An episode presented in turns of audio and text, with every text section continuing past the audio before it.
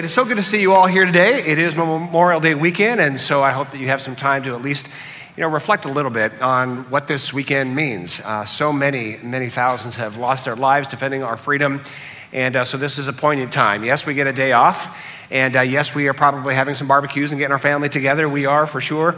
Um, but uh, don't forget to take some time and uh, really remember the families that have lost loved ones and the, the sacrifice it takes to uh, defend and keep our freedom.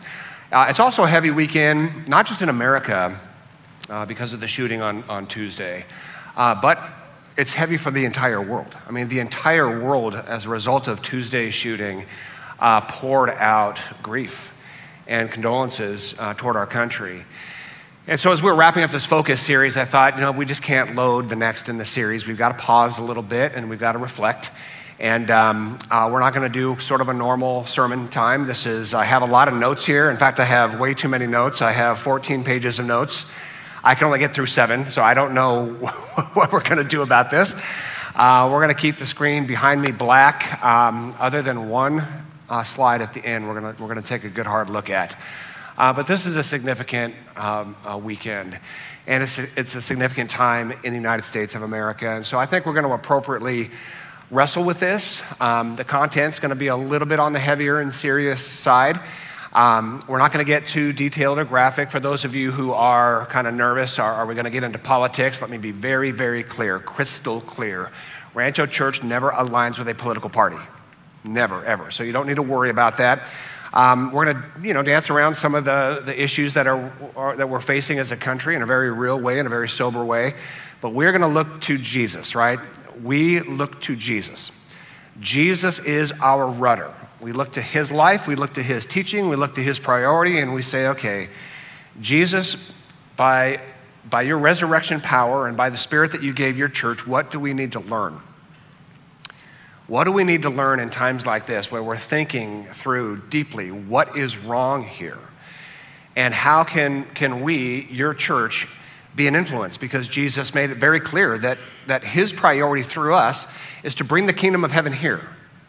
That's the whole mission of the resurrected Jesus. He sends us a spirit and he says, Bring the kingdom of heaven here, right here and right now. So when we have the last 12, 11 or uh, 12 days where we have the Buffalo shooting and we have um, the shooting in Uvalde, and, and we are thinking to ourselves at the deepest core of who we are, heaven is not here yet.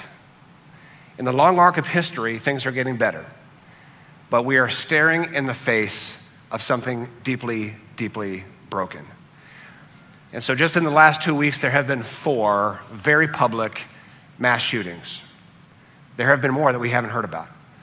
But four very public mass shootings in two weeks.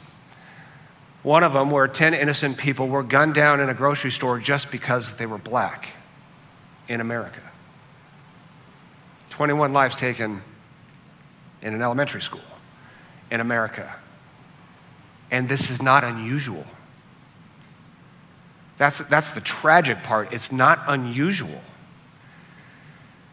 And there could be a tendency to get numb to this, and you've heard all this stuff, right? I, am going to rant a little bit here, and I uh, apologize for that. I think we all just need that, that cathartic sort of experience of just getting some stuff out and really wrestling through some things. So, the things I'm going to say here at the beginning are probably things you've heard and talked about, but this has to stop. This has to stop, and we have to get to a point where we're not numb to a constant barrage of mass shootings in America. And, and listen, I am a I am a proud American. I am a flag waving, patriotic Amer- uh, American. I love this country. We are free and we are brave and we are innovative, right? We have contributed so much good to this world. We have been, I would even say, largely responsible for reducing poverty in the world, feeding the world, largely responsible for defending freedoms in this world. I am a proud American, but there is something deeply, deeply wrong with us. Deeply wrong with us for perspective here. There have been 216 mass shootings in America in 2022. 216. We are 150 days into 2022, and we've had 216 mass shootings. 27 in schools. 692 mass shootings last year, 2021, 610 mass shootings the year before, 2020. And this is a uniquely American tragedy. If you're not aware, and you probably are by now, this is only in America. Now, there are other countries with problems and other countries with violence and other countries with you know, gang issues and drug issues and political issues, but this issue of mass shootings, chronic mass shootings, is uniquely American. Now, I'm going to just make a statement here, and I just want you to sit with this statement.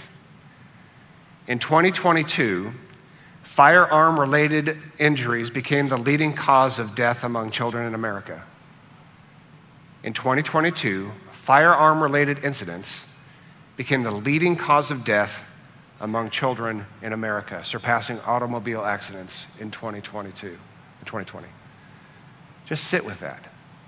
How is it possible that the leading cause of death among children in any country, let alone the United States of America, is firearms? And so here we go again. And what will Uvalde do in terms of shaping American policy and American reactions? Probably nothing.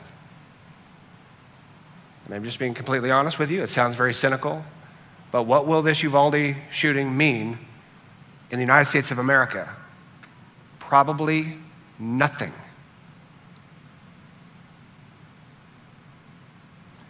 If I were to bet, in a week, the news cycle will slow down.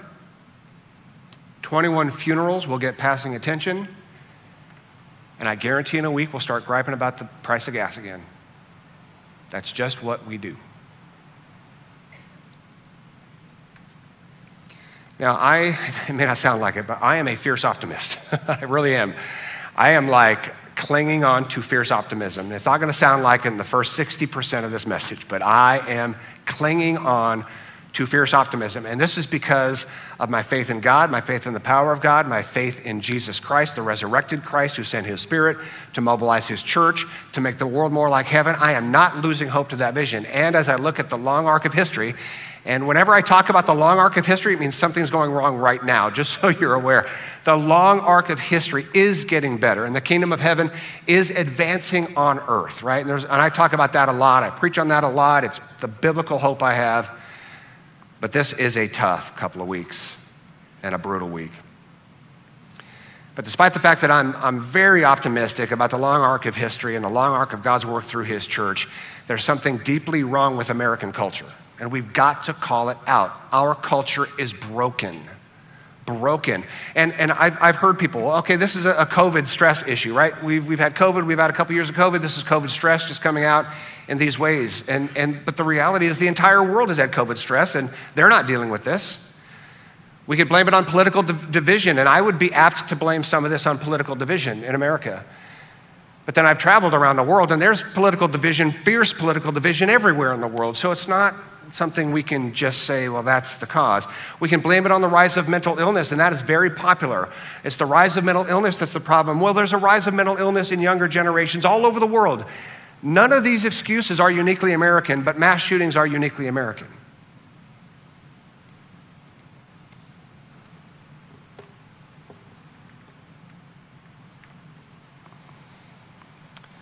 And this is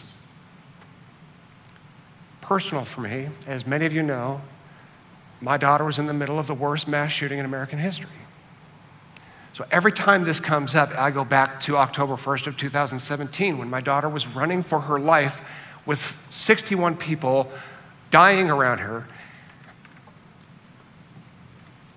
and 411 others shot. My daughter was there and her husband. So this is deeply personal. And I'm telling you, I'm really containing myself here. There's a, a, a deep lament we have got to go through as Americans and stare some things in the face, right? Lamentations 3 15 through 18 says this, and I think this is just the heart of God, and it should be our heart for our country. I am filled with bitterness, with a bitter cup of sorrow to drink. I chew on gravel, I roll in dust. Peace has been stripped away, and I've forgotten what prosperity is. I cry out, My splendor is gone. Everything I'd hoped for is lost. We need this kind of a moment in America that just stops saying, oh, yeah, it's one more, it's one more, it's one more, move on, move on, move on. We just cannot keep tolerating this. And I'm also, you know, taking this very personally because, as I think you know, we have a pretty large private school here, preschool through high school, and we've got 1,100 students we have to protect every single day here, and their parents, and our staff. And if I were to read to you some of the emails I received this week of parents who are just crying out for what's happening in our country, and some of them afraid to drop their kids off at schools. This cannot be. Six years ago, we decided to hire an armed security staff, two, here every single day. I mean, that was a very tough and controversial decision six years ago. Nobody was doing that. And, and here we are, thinking, well, thank God, and we're going to keep doing that and keep adding security and keep adding hard defenses. And why should we have to do that at schools in the United States of America? And we always kind of think about, well, what can we do? And I'm telling you, there's a lot that we've tried that just doesn't work. We can't just say, oh, it's a one off circumstance. Let's just move on. Or it's a one deranged guy and nothing could have stopped that and move on. Uh, as you know and have heard, I'm very grateful for, for the, the things I'm reading and hearing in our culture that cliches and platitudes that pour out of our mouths don't even work. They never have, and they're annoying. All these cliches and platitudes, the thoughts and prayers don't work. Politics as usual doesn't work. Focus on mental health doesn't work. Turning schools into fortresses doesn't work. Arming the population doesn't work. Impassioned sermons like this one don't work. Nothing works. And so when nothing works, we have to come to this conclusion as a people that our very culture is broken. The American culture is broken. We are deeply broken people, and it is time to admit it. In the Old Testament, there were times that the Hebrew culture was deemed to be broken, and God spoke. God spoke hard truths to his people, the people of Israel, when they were broken, when they were being, you know, uh, trapped by their internal strife and violence. And here's one of the things of many that God spoke to Israel in Ezekiel 7. O people of Israel, the day of your destruction is dawning. The time has come, the day of trouble is near. Shouts of anguish will be heard on the mountain, not shouts of joy. Their violence has grown into a rod that will beat them for their wickedness. God is serious about what happens when a country is sinking into violence. Now, listen, I am not a doomsdayer. I am not an end times doomsdayer, but when I heard the screams of the parents on Tuesday and Wednesday and Thursday of this week, it reminded me of Ezekiel chapter 7. Shouts of anguish will be heard in their land and not shouts of joy. Now, I'm not a, a socio- sociologist, so I can't analyze all of what makes the American culture broken. I can point out to a few things, and I, I'm skipping this, I won't even bother with it. But there are a few things that have made up American culture that has created a broken culture.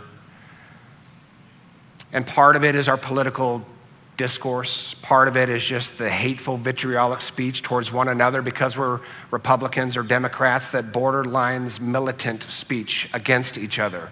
And political parties are very happy to terrify people in their base to get money and to get votes and to call each other names. Both parties in America call each other enemies and dangerous and extremists and radicals and must be stopped and we must take our country back. What does that say? It says we are creating enemies of one another. Americans are creating enemies of each other because we have a different political party. Our culture is broken, in part because of American politics, but our culture is broken in part because of American religion. Religion is part of the problem in America. Religion is what you know, fueled America to take this nation. It is religion that fueled America to capture and enslave human beings. It is religion that actually fueled segregation in America. And we can say, well, those are, that's history, right? That's American history. And yes, religion has been used in every culture nearly to fuel terrible things, right? And in America, that is absolutely true. I mean, read your history. American religion has fueled terrible, terrible things. Now, I'll also say on the other side that religion that wakes up and realizes that, wow, religion is causing so much harm right now, as you're using the Bible to enslave people, as you're using the Bible to segregate people, as you're using the Bible to invade other lands and other people, there are religious movements and awakenings and reformations that come up and says enough is enough. We're going to stop this. And in the name of god particularly in the name of jesus christ we're going to stop this. And we're going to re- replace war with peace. And we're going to replace hate with love. And we're going to see jesus exalted here and I am very, very hopeful, and this is where my optimism sort of kicks in.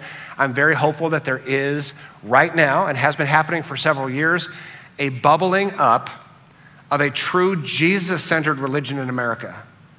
I hope to be a part of that. I hope to help lead that here. And by, by I, I mean us, Rancho, to help lead a truly Jesus centered movement that says anything that's not aligned with Jesus, any speech or action not aligned with Jesus, is not the heart of God. And so we're going to obsess on Jesus, his life, his priorities, his ministry, his teaching, and we're going to do that, and we're going to say that, right?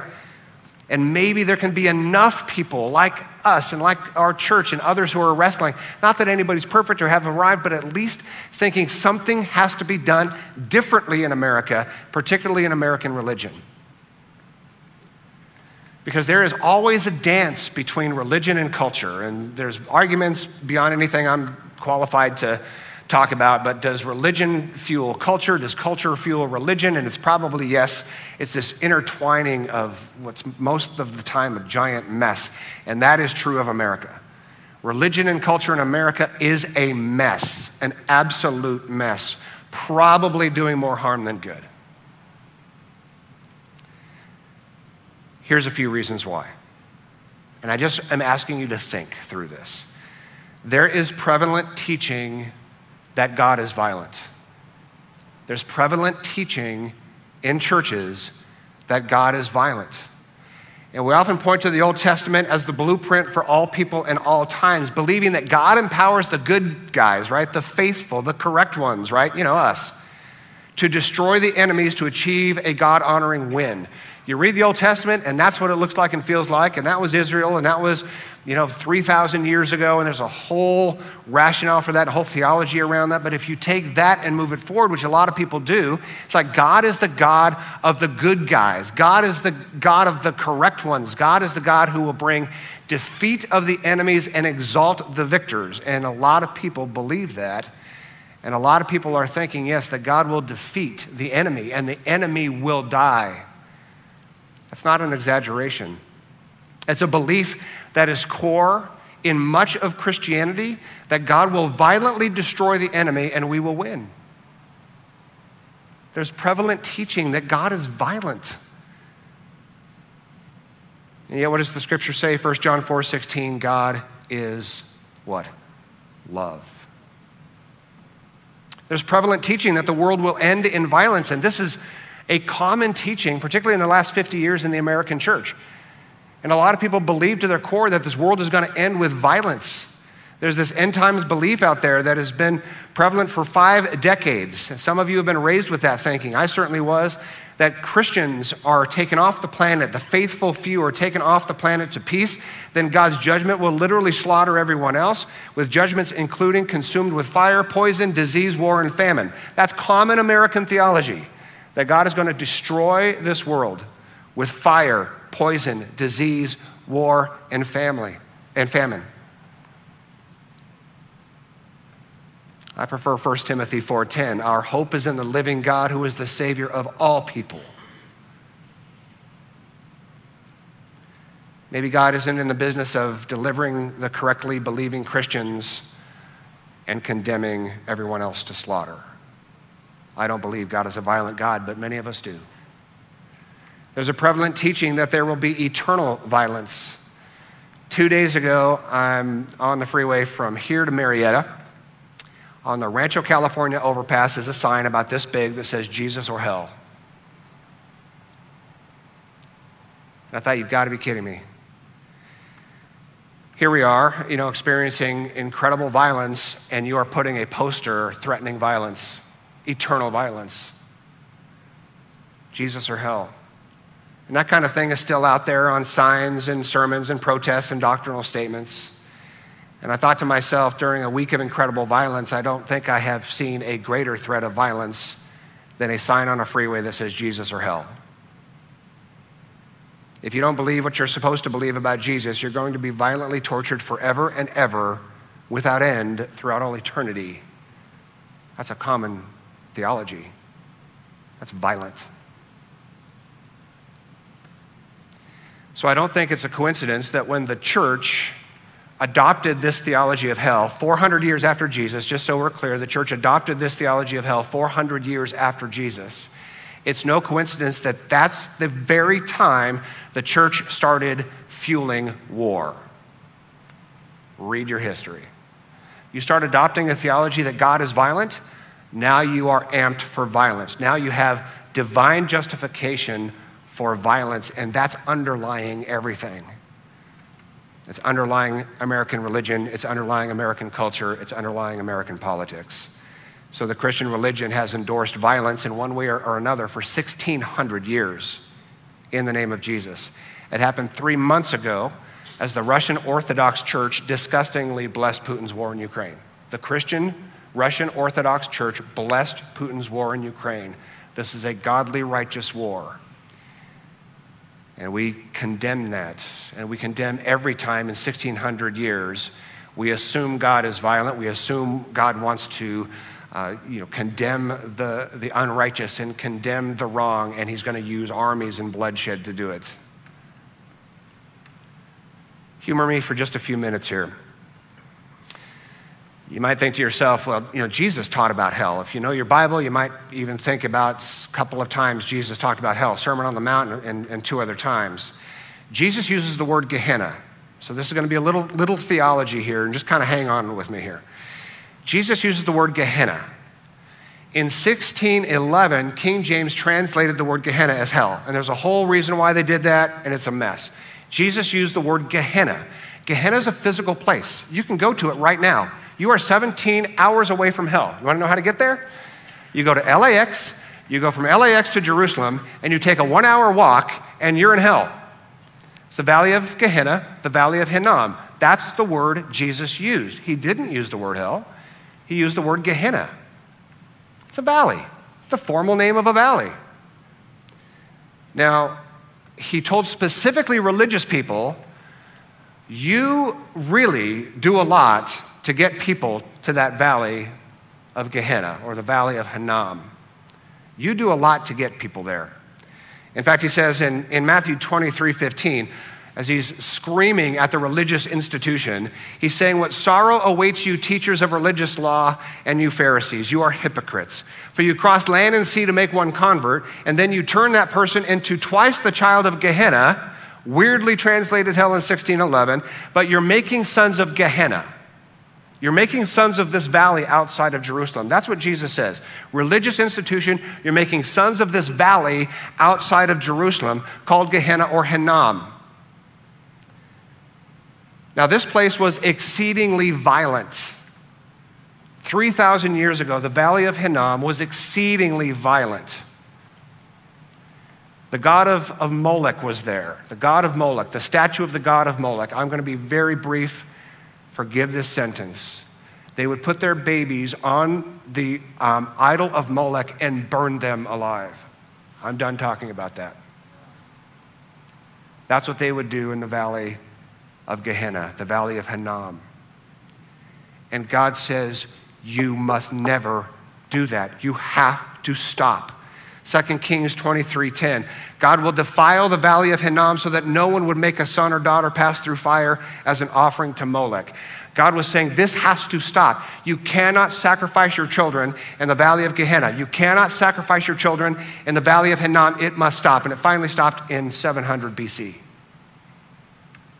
That's what Jesus was talking about. You may not harm children, you may not sacrifice children. So when Jesus said to these religious leaders, You've got to stop making sons of the valley of Hinnom, he was saying a whole lot, and we don't know anything about it because we don't know our biblical history and translations have been all messed up. You must stop hurting children. And children suffer the most in violent wars, and children suffer, suffer the most in homes where they have no voice and no power. Children suffer the most in isolation when they've lost hope. Children suffer the most when they are raised by social media algorithms. Children suffer the most in mass shootings that happen just about every day in America. Children suffer the most when corrupt religion uses their protective status to hurt children. And there are times, uh, just time and time again, religious institutions, massive religious institutions, have systemically abused children and have hid that. Just a couple of weeks ago, another denomination came out with a 256 page report. I read 205 pages of it. 205 pages of a 260 page report from the Southern Baptist Convention that just listed the names of sexual predators that harm children among their churches and how long they stayed in those churches. And there are other denominations that have done the exact same thing. Jesus is screaming at the religious institution in Matthew 23 you must stop hurting children. You have to stop no more. And we look at these tragedies in America, and it is the children who are harmed the most. Number one cause of death in American children is gunfire. So, what do we do about it? I'm going to ask for just a couple things to think about. I'm going to ask you that if you have been raised in a theology that believes God is violent, and God will win, and we will win because we're, we are right, and He will destroy those who are wrong. He will destroy those who didn't get it right. He will destroy the world by fire in the end. Uh, he will destroy people for eternity in torment. If you've been raised with that kind of thinking, I'm going to ask you to, to consider believing something else. Consider believing something else. And I know that freaks us out. I mean, freaks us out. We like to consider ourselves a thoughtful church, meaning you don't have to believe everything I say. Oh, you're the pastor, you're the anointed. I am no anointed. I have a pastor title, but I'm just doing my best here to try to teach the Bible, that's all. I'm not anointed anything. At the end of this sermon, you can say, I agreed with those two things and I disagreed with those 200, and perfectly fine, right? You can go out to lunch and talk about it. We want to be very thoughtful, and as a thoughtful people, it doesn't mean we just have to blindly accept everything we've been taught. We don't have to blindly accept everything we've been taught. You can actually use your brain. And you can think, you know, I've got a Bible and I've got a, I've got a mind and I can wrestle through some things and I can talk to other people and I can read some different things, right? Believe something different. Here's what I'm going to ask you to believe, and it's really simple. We try to keep things really simple. Here's what I'm going to ask you to believe. If you would believe simply that Jesus is the full expression of God, just start there, that Jesus is the full expression of God. I uh, talked to a, a, buddy of mine um, uh, Friday, and he's going through a bit of a faith crisis. And uh, he belongs to a different faith tradition, and he's going through a real crisis right now. And he knows I'm a pastor, and we talked about it. And, and I said, hey, listen, can we just start with kind of a basic foundation? Just just one thing to believe. Could you believe that just maybe Jesus is the best expression of God that there has ever been? Read Matthew, Mark, Luke, and John. And he's read that a million times. He was raised in a religious tradition. Is there one thing in Matthew, Mark, Luke, and John where you would look at the life of Jesus, the priorities of Jesus, the teaching of Jesus, and say, well, that was lame? He started laughing. Like, no. Matthew, Mark, Luke, and John, Jesus is love and grace and accepting and helping people in need and and he's, he's comforting people who are grieving and he's befriending people who are lonely and those who are labeled sinners by the religious elite he welcomes them accepts them and forgives them and lifts them up and says let's do better and this is jesus feeding the hungry right clothing the naked giving people a second chance and a fifth chance i mean this is jesus expressing the love and grace of god to this world we follow him. He's the greatest expression of God. I believe in God, and I believe God expressed himself through Jesus. Can we start there? And can, and can we say, all right, we have, we have our Bibles, right? We have Matthew, Mark, Luke, and John. And can we just obsess on, on these books? Can we obsess on, on this and start here? Matthew, Mark, Luke, and John. And we just learn to love Jesus and follow Jesus and listen to Jesus teach what he taught, do what he did. And then once we have a, a true understanding and foundation in Jesus Christ, Jesus first, Jesus centered, we can start reading the Old Testament and know how to read it. We can start reading the New Testament and know how to read it. But let's take these Gospels and put Jesus center. And if you're interested more in this kind of discussion, we're going to have what's called Summer Seminary. It starts the last Thursday of, of June. If you want to know more about this from a deep theological perspective, join me. I don't know if it's going to be me and four people. I have no idea.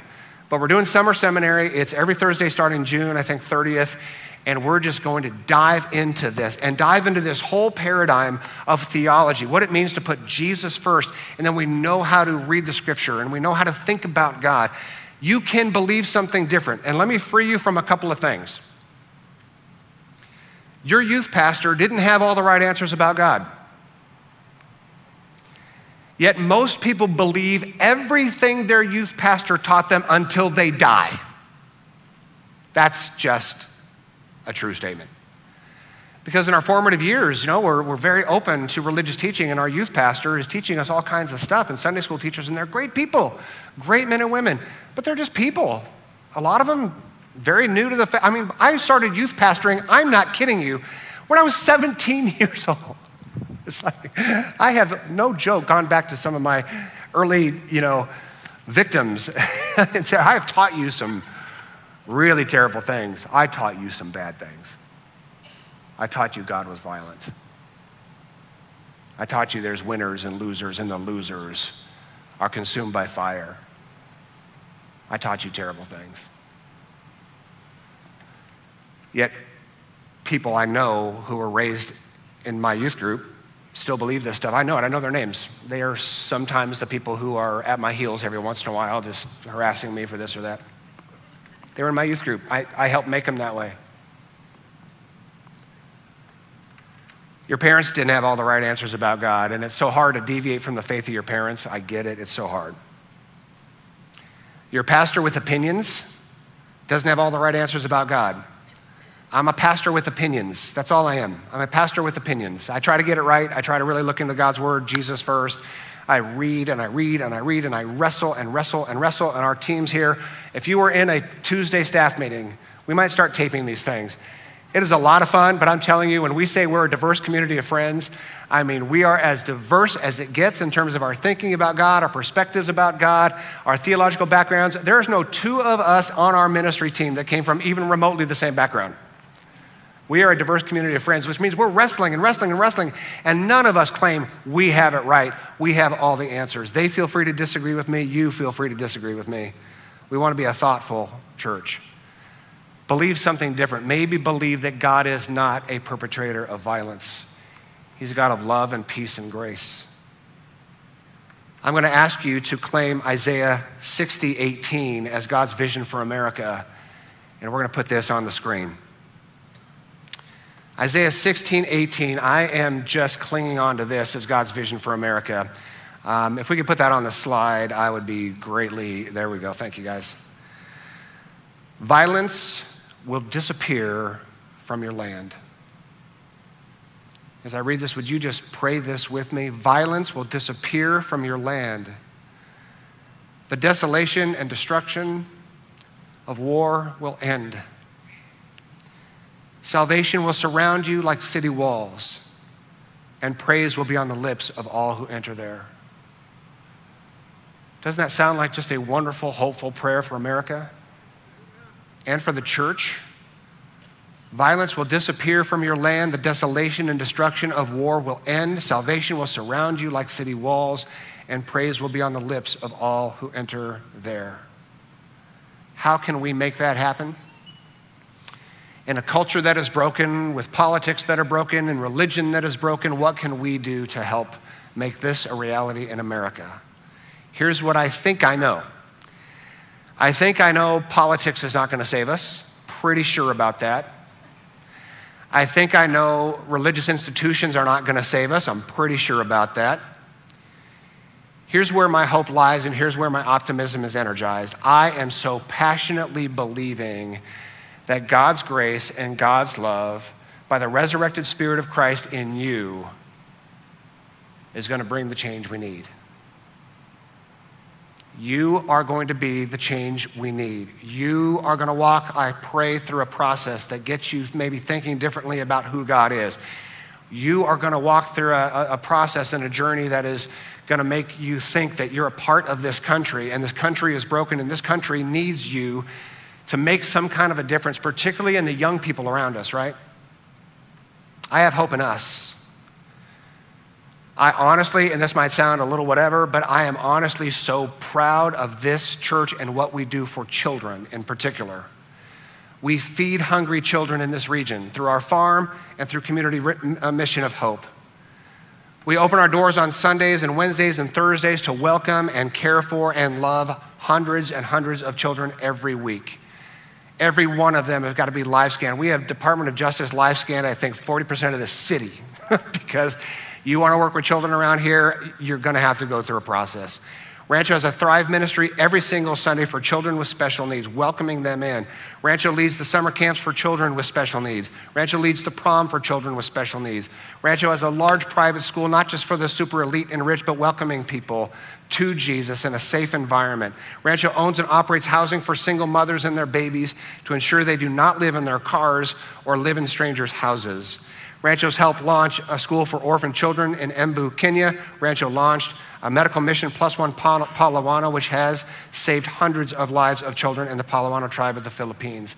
This is just a short list. We are passionate about children and youth loving them, caring for them, protecting every single one of these precious children who Jesus says, let them come to me. And by the way, Jesus also says, you mess with them, and it's going to be like a millstone wrapped around your neck and tossed into the depth of the sea. God says, I'm serious about children. I'm serious about their safety. I'm serious about them being loved. I'm serious about them being cared for. And we, followers of Jesus, ought to be at the forefront of protecting kids. And yet, denomination after denomination has protected child predators. How dare they do that? It stops with us. We can commit and work for the safety and peace of your kids and others' kids. And we'll close here with just a little bit of, a, of an encouragement. And we're going to close in a, a prayer in the form of a song. And it's going to be a powerful time for us to close in that way. But peace for children and safety for children begins in, in the home. And in a crowd this size, live and online, it very well is likely that some of you might need to admit right now that your home is not very safe or peaceful for people, for children. You might need to admit in your own heart that my home could be safer for kids. My home could be more peaceful for the kids who live in it. And you need to make some changes right now in your own home the things that are said, and the volume of your voice, and how you might lay hands on children, that stops. That stops. Work for the safety and peace of children in your own home. Work for the safety and peace for children and extend this to others. Think of other kids in some way as your own. Perhaps make your home a place of peace for other kids. Perhaps keep an eye out for kids who might be struggling. And I'm telling you, if an adult comes up to a kid in a, in a trusting environment and, and you say to a child, Hey, are you okay? And you see a look in their eyes, I'm telling you, kids communicate so much. I've been in, in youth ministry for 40 years. The eyes of kids say so much. And to be able to notice that, whether they're yours or others, and just say, Hey, bud, are you okay? And you might really make their day, and you might really make a difference in their lives. Perhaps get actively involved in matters of public policy that could create a safer community and a safer country for kids. And I'll let you decide what that would be. Perhaps join a team that has a positive impact on kids. And might I jealously ask you to consider being a part of our children's and youth ministry? Uh, we, have, we have upwards of 2,000 kids on this campus every week with hundreds of volunteers who love these kids, protect these kids, care for these kids, and, and try to be as Jesus to these kids. You can get on one of those teams. And I'm telling you, there is no greater joy or privilege in life than being a part of a team that impacts children for the good. Just consider that. I was a struggling kid. I came from a dysfunctional home. I was insecure. I had a horrible self esteem. 40 years ago, I walked into Rancho Community Church. 40 years ago, I walked into Rancho Community Church, and there was a group of adults there who welcomed me, got to know my name, they cared for me, they played with me, they opened their homes, they went on camps, we went on trips, saved me, and introduced me to Jesus. They were Jesus to me. One in particular, I don't even know why I remember him, Mike Boris. I think I remember him because he really didn't do much. He wasn't a pastor, wasn't a particularly great speaker. He was a simple farmer in town, but he just wanted to do some good for some young people. So he just kept showing up every day. He showed up, he showed up, he showed up. He opened his house. We had pool parties out there. He just showed up. Got to know my name. Every once in a while, asked me how I was doing. I remember him from 40 years ago. He never taught a Bible study, he never preached a sermon, he never led a small group, but he was there for kids. And he was there for me. Could you do something not only to create a safe environment for the kids in your home and in your watch, but is there something you can do to create a safe and loving and welcoming environment for children who aren't yours, but you treat them like they are? This world and this generation needs that.